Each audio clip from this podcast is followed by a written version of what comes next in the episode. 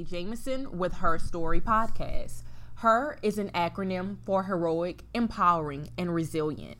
And this is a self improvement, self acceptance, and women empowerment podcast. My main purpose is to encourage, empower, and motivate all women by highlighting their personal stories of triumph over adversity.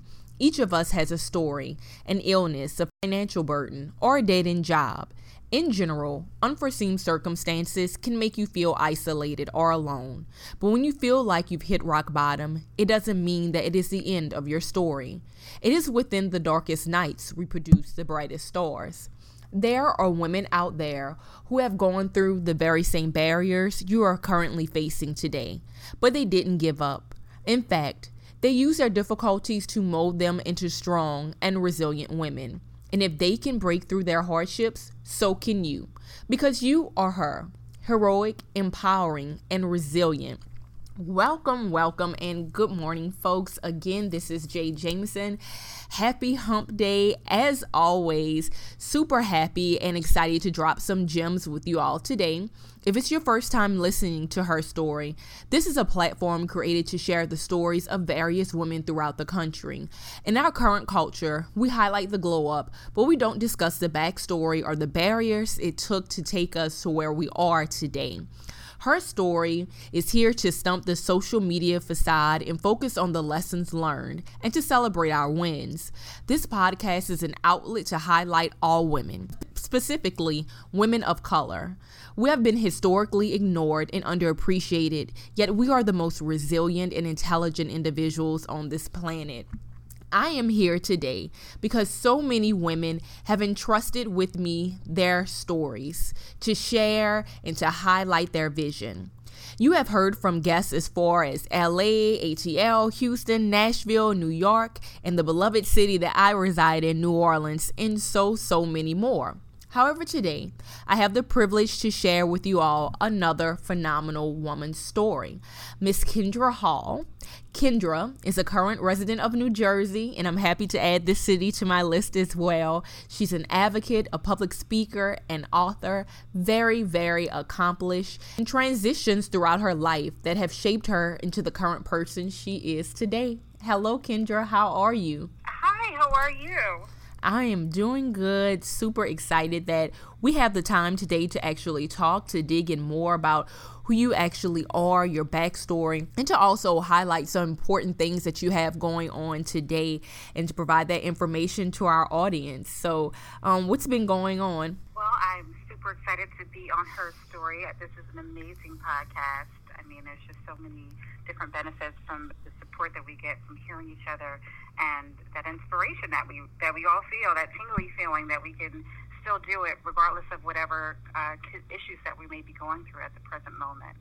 So kudos to you for your amazing podcast. I love that. Thank you. Thank you so much. And you know, we both we share a commonality in the importance of sharing past experiences and life lessons with others. Um, when we briefly spoke right before the recording we had went through certain things um, that really shaped and molded you and um, you know, really helped you shape in giving your own self the term being a survivor, right? You have turned your past into a sense of empowerment and motivation. And you also shed light on the importance of mental health awareness and just different advocacy issues. You have so much going on. And I'm excited just to hear more about you and those things that have shaped you. So, um, as we begin to get into your story, I'm sorry, you can go ahead. Great. I, please, um, love to share with you. Um, thank you again for having me on. Um, so, for me, I my my story is really kind of revolves around um, me being out on my own at the age of 13, and what did that mean for me as a young girl? Um, I prior to that time frame of 13, I was very uh, big into the church. Um, I was in church constantly Mondays, Wednesdays, Sundays, Saturdays to evangelize, and and I was youth group leader, uh, lead singer in the the children's choir. I went to all of the youth conventions. Uh, after church on Sundays, I would go to the next church um, with uh, you know my youth group. I was very active again. Um, in the church. So, and on top of that, I was I was also in a lot of extracurricular activities. So I, my parents had me in a lot of different things. They were a mother. I want to call her like a she was a tiger mom in essence.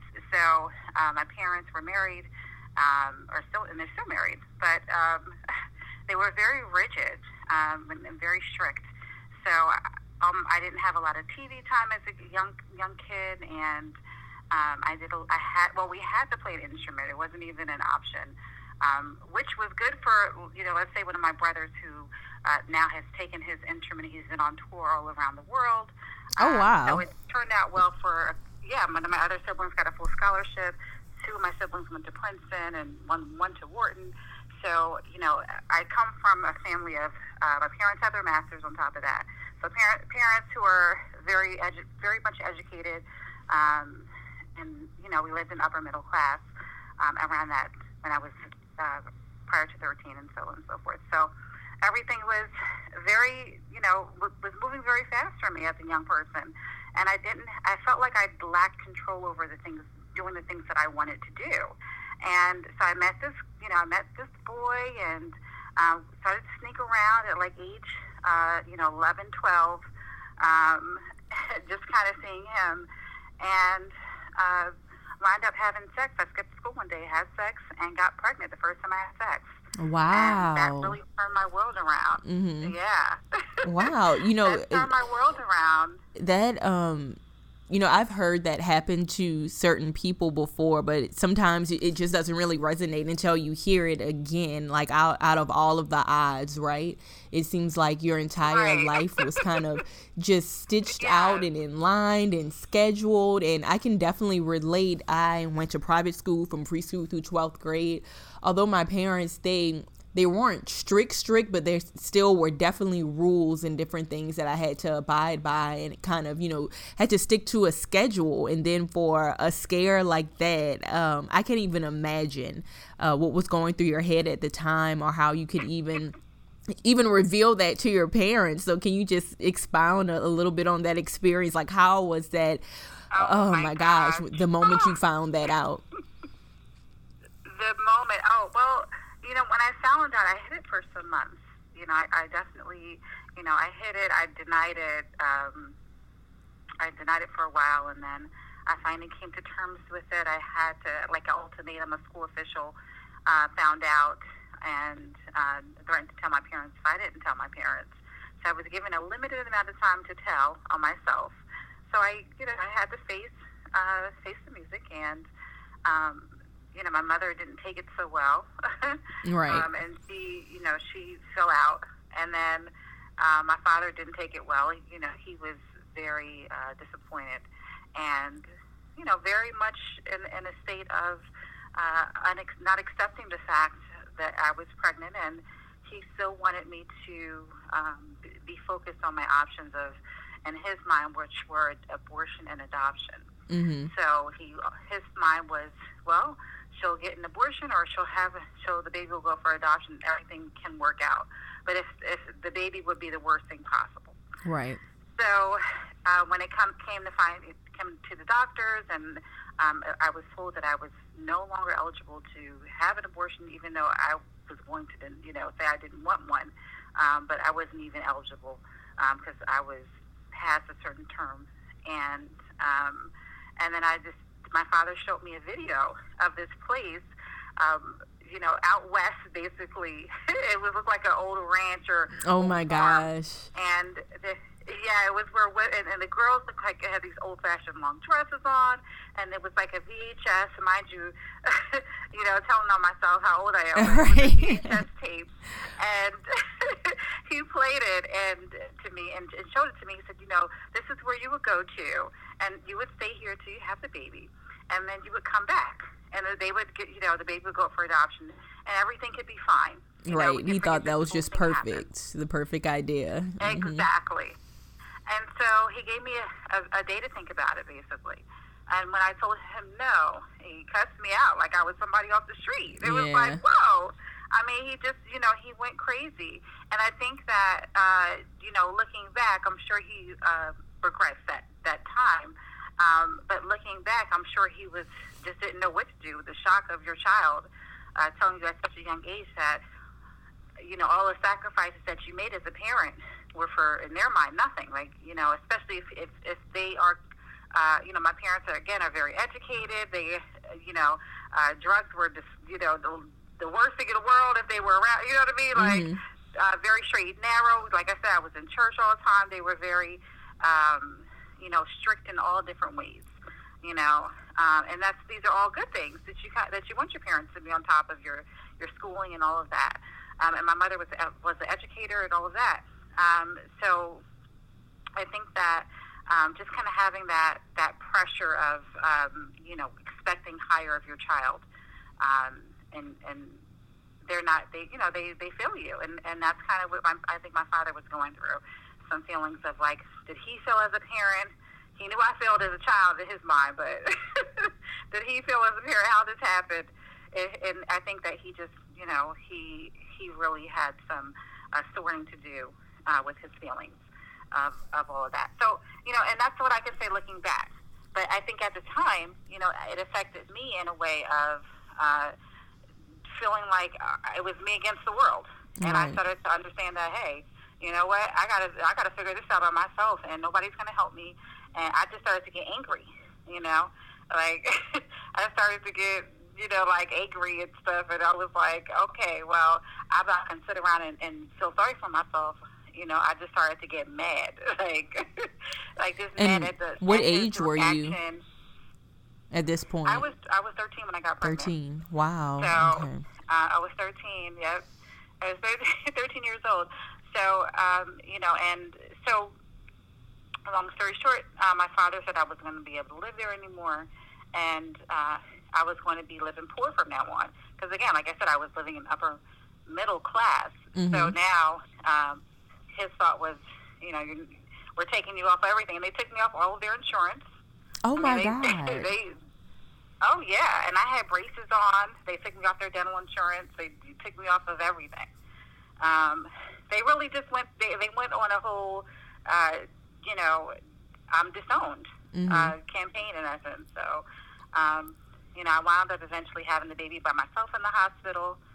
Um, all these people were around because I was I wound up being at a teaching hospital, and um, you know they had all the residents around me as at a you know I, I had the baby five days after my 14th birthday. So I think that I wasn't really too far off of 13 anyway. Right. So I was still in that very you know 13, 14 age range so I think that there were a lot of things that were uh, pivotal moments that I had to deal with by myself that really strengthened me and to understand that I can do some things by myself and if I need to and it's just like hey it's me again me, me against the world and it's giving me more of a resilient person personality because um, that's one of the things that uh, my story is about is being resilient and not just falling uh, and staying on the ground when dealing with uh, situations. Most so. definitely. Um, you know, as I've stated within the intro, I said that, you know, like women and specifically, I love to highlight women of color, how I feel like we are the most resilient, educated people or intelligent people um, to just overcome so many barriers, um, so many generational things that may have, you know, hindered certain people, but still we rise above all of it. And you stated that you learned a sense of survival and re- really you had no other option right but i'm sure that sense of survival carried you on throughout throughout the years and you know has definitely um, molded your character and who you are today and um, so in regards to your faith right uh, I know you said that you were heavenly within the church prior to this, and of course, that was influenced and shaped by your parents and other adult figures at that time. How did that carry on as all of these things started drastically changing. You know, uh, learning that you were pregnant at 13, basically being disowned, and everything that you typically knew at that point was then erased. You had to immediately have this sense of survival at such a young age and really just start off and be there on your own. So, um, you said that you were driven by faith, but how? How? How did you find it? You know, how did you find it at such a vulnerable well, point in your life? I would say that I've always been that. You know, I've I've always had faith. You know, mm-hmm. since I was a young young girl. I mean, I didn't get to the point where I was, you know, the youth group leader or the, you know, leader in this or that because there was no passion for that particular thing. I did that because it was genuinely inside of me that I had a passion for loving God. You know, that was already within me, regardless of whether or not I had sex or not. Um, that one time as a young person, like it didn't negate, just like it wouldn't for somebody, anybody, in essence, that you, you know, whether or not sin is present, that you don't, you can still love the Lord. Right. You know, it just really is one of those situations where, um, like I said, when I went to youth, um, you know, I went to youth conferences, and when I went there, I actually prayed. I was speaking in tongues. I was I was gifted. You know, there were some things that I already had when it came down to my relationship with God. And again, I would ha- I would know my Bible at that time because I would go to Bible study, and I was, you know, I was prayerful. Um, and and so these things were already within me, and I found comfort in, comfort in them. And because of I had already found comfort in those things, um, you're going to go, regardless of whether you're going through a situation, you're going to go back to certain things that you feel some type of relief from. And that was one of the things was praying and uh, going to church. Um, you know, I took my boys to church. It wasn't just we would get dressed up on Sundays. No, we went to church, mm-hmm. and um, you know, and they're adults now, but right. you know, they can recall, you know, and I was a, I was a strict parent. You know, I was like one of those. I was a parent parent. I wasn't like a even though I had him young. My youngest, you know, I have my three kids by the time I was 18. That's what it turned into. Oh wow! Um, and so for me, having three kids by 18, I had a different mentality, and that was to be a, a you know um, to really learn myself, number one, but also to get myself in a position to where I had um, certain freedoms. Um, and I wasn't always strapped, you know, strapped for things. You know what I mean? Like I wanted to be comfortable in, in doing certain um, activities. So, um, you know, I really, you know, I learned about um, being resourceful very early on, and that there are a lot of different resources, and a lot of that starts from your networking. Right. So, you know, jumping off of that, it's just, you know, I've just been all, all around in essence. Um, and within terms of, um, you know, um, when it comes down to God, you, you also have to think of, and church, uh, you think of people too.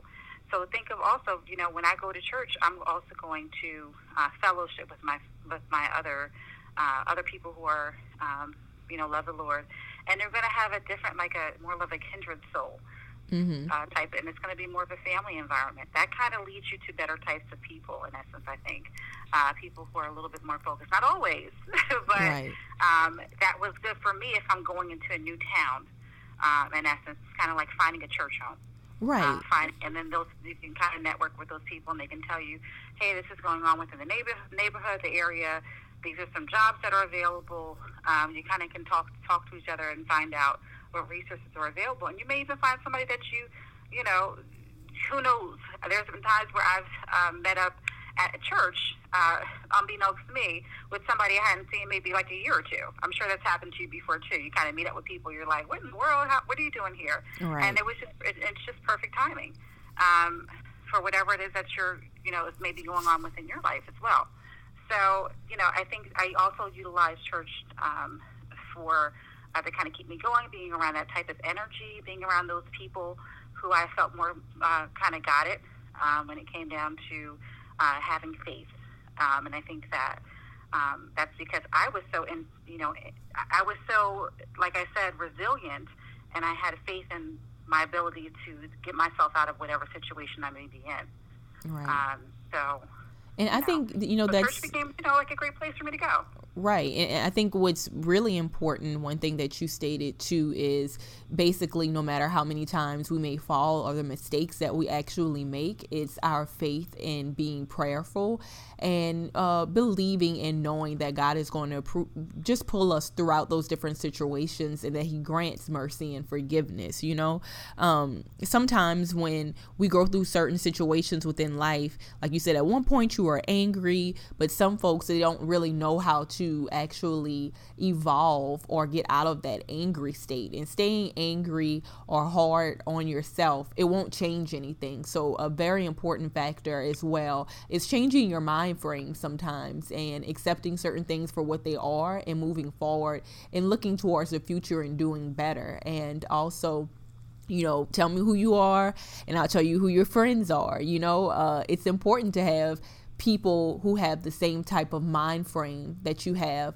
around you and that you actually surround yourself with. So all of those things are I think very uh, pivotal points when trying to overcome certain situations and trying to sh- shape and shift your mind frame into being positive and moving forward through certain situations. So and your foundation was your faith and belief in God in the church. So um, I, I definitely I thank you for sharing that. And um, also just sharing the different steps for you, for instance, that was, I'm sure, a big point, a big part of you within the healing process, you know. Um, uh, you also stated, you know, when you were younger that going back to the survival, the survival mode, uh, but with, uh, I think within the black community, we're always, we're taught to survive, but me, I always ask the question, you know, what does survival or what does any of that even mean if we aren't really encouraged to heal? To me, a huge part of surviving is healing, and a huge part of healing is accepting your part and moving forward.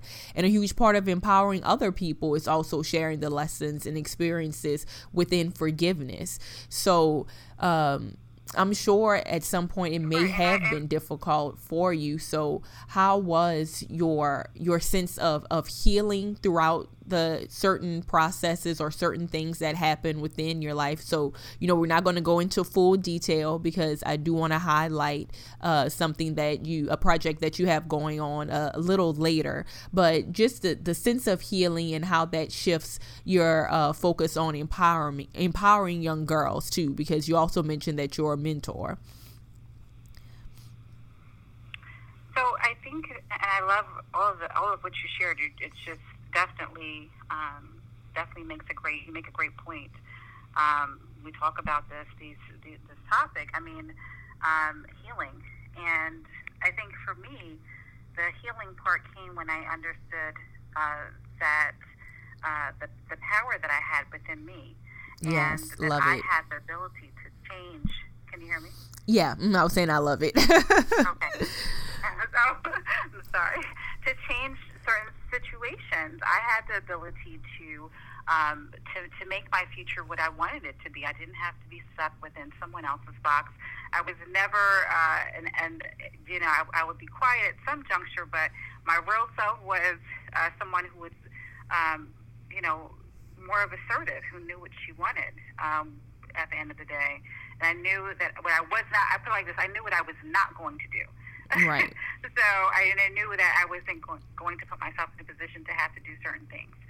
So I knew uh, what I was not going to do, and that was very helpful because I knew my boundaries um, of uh, how I wanted to work, um, you know, how I wanted to uh, to to spend my time. Um, so I think that um, you know, part of healing is you having creating some type of discipline for yourself.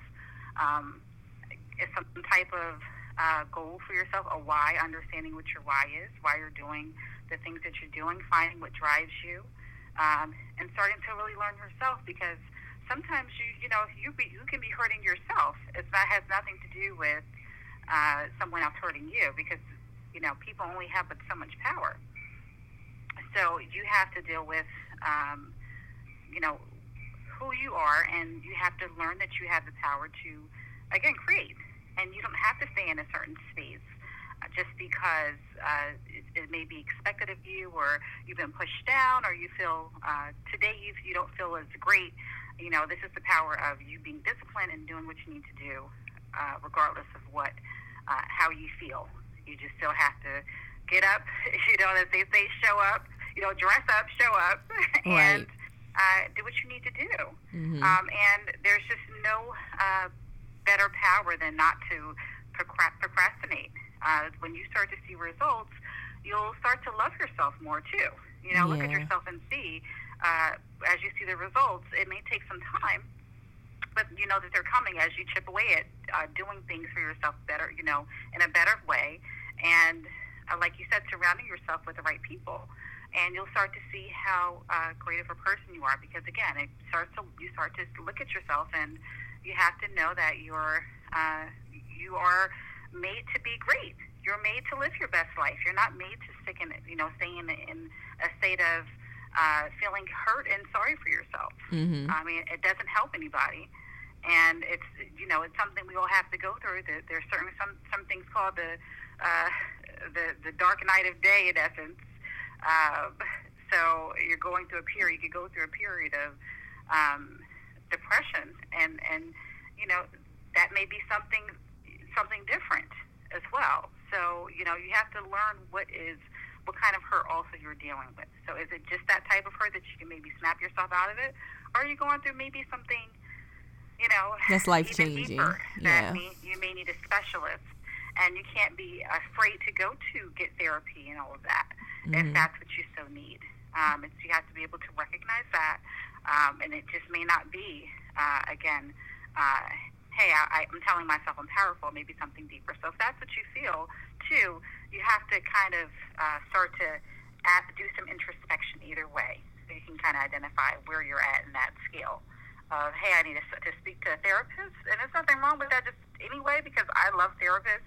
You know, I love the fact of um, that uh, there that is available to people because you know you can't keep telling people can't keep telling their family members and friends everything and then wonder why there's gossip going on and right. you know. Uh, people feel some way about another person when they patch it up and all of that. Uh, all of the politics that go with telling your family and friends all of your business, um, as opposed to telling uh, uh, somebody who is bound to uh, confidentiality. Right, um, and then sometimes and, you know when you continuously, I'm sorry, I didn't mean to cut you off, but I was saying, you know, um, sometimes when you continuously pour into someone else, not necessarily like um, pouring affirmational words of empowerment, but you know, pouring your actual issues and things that are going on within your life, it can become draining and almost burdensome for the other person, and they start to carry your issues with them. So then it's like, you know, what do we have going on now? Now both of us are kind of like drained, and we need some type of uh, counseling or advice from another source. So definitely important to go to a therapist or a counselor and you know mental health within our communities is definitely important just to share and talk and to um, just share anything that's going on within your life. So um, you said that you know you well you didn't say it but i said that you know we have something that you will be dropping soon and you have dropped these gems all throughout uh, our interview. But you have a current book that you are releasing, Dropping Jewels. So, can you tell us a little more information about that and where we can actually uh, cop a copy of your book? Absolutely. Thank you again uh, for, for your support in my new endeavor. Uh, the book actually came out October 11th on International Day of the Girl Child, which is in support of uh, Michelle Obama's initiative to bring awareness to the issues going on with young girls around the world. So I wanted to make sure I released on that day uh, and, and just to inspire and show that, uh, you know, we do care. You know, we do care for one another. I am my sister's keeper. Right. Um, and for the other sisters keepers out there. So, Dropping Jewels is the name of the title of the book, Guiding Principles to Help Girls Live Their Best Life it's available on Amazon Kindle, uh, available in paperback as well. And uh, the site to purchase the book is www.droppin.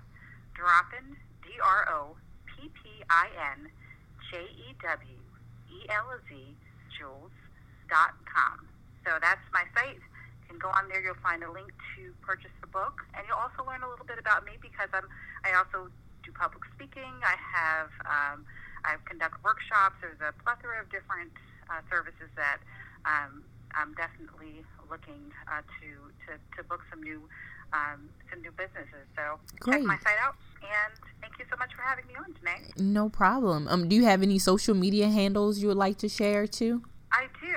Uh, you can contact me uh, on social media or follow me at Justus Jewelz, J U S T U S J E W E L Z, um, and on Instagram, or Kendra Drop and Jules Cole on Facebook. So thank you so much. No problem, no problem, Kendra. I really did enjoy our conversation, and I really encourage everyone who has listened to go out and drop the book and just learn even more information about who Kendra really is. So, you know, there you have it, folks. Just another heroic, empowering, and resilient um, young woman. So, I just want to thank you again for joining us. And thank you so much for having me. No problem. So much so forward to the success of your podcast. This is it's it's great to have this out here uh, to help to inspire us women uh, to, to to keep going forward and and knowing that we can still make it. So I, I greatly thank you for the inspiration that you provide.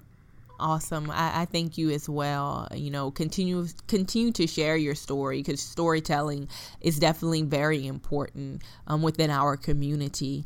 And um, folks, in closing, you know, always remember that your story is not solely for you, that it's meant to be shared with other women and provide hope to those facing similar hurdles. You don't have to be ashamed, and you definitely don't have to be afraid to share. You are a victor, you are a winner, and you will not be defeated. You declare growth and prosperity over your life, and troubles do not last always. You are brilliant, bold, and beautiful. You are her heroic, empowering, and resilient. And thank you all once again for tuning in. I just asked you of one simple thing. If you could please share, share, share her story podcast. I am available on Apple Podcasts, Google Play, and also on SoundCloud. And again, this is Jay Jameson with Her Story Podcast, and we're out.